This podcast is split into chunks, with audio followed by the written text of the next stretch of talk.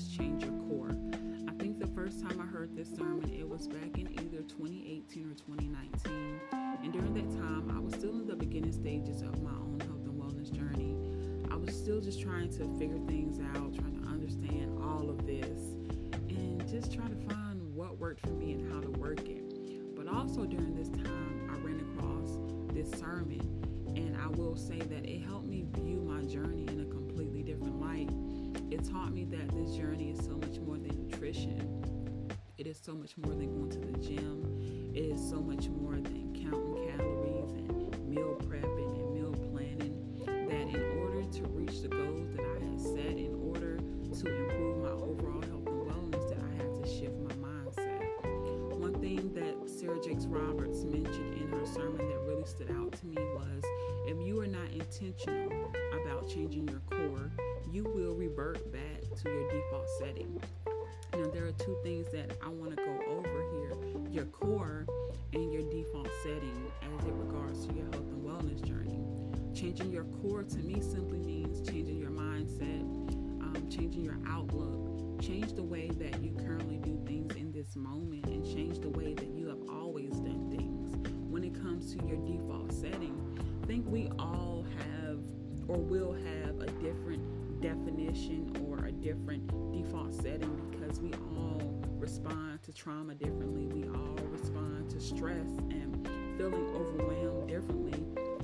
Um, but just to give a general definition, I believe that your default setting is something that makes you feel comfortable. It's just the way that you have always been.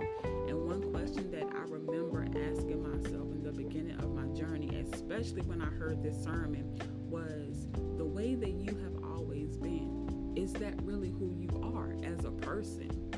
I had to realize that my default setting it was holding me back from experiencing the things that I wanted to, from doing things that I wanted to do, that I was allowing this default setting of fear and doubt hold me back from being the best version of myself that I could be.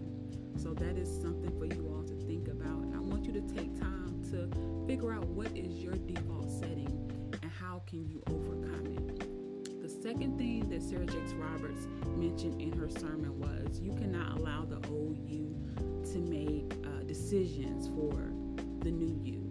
And I totally agree with that. And I would say, in regards to your health and wellness journey, that you cannot allow the old you to make decisions for the healthier version of who you are becoming.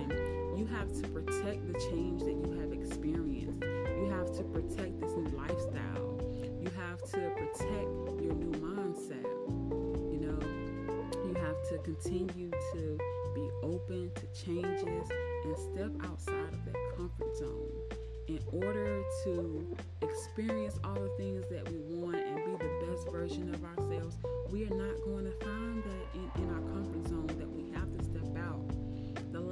thing that she said was you have to pull from a core that is uncomfortable.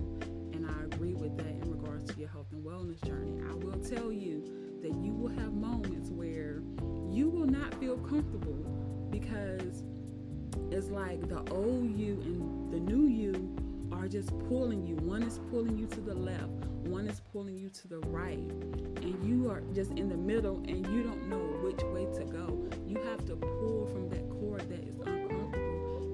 that is where you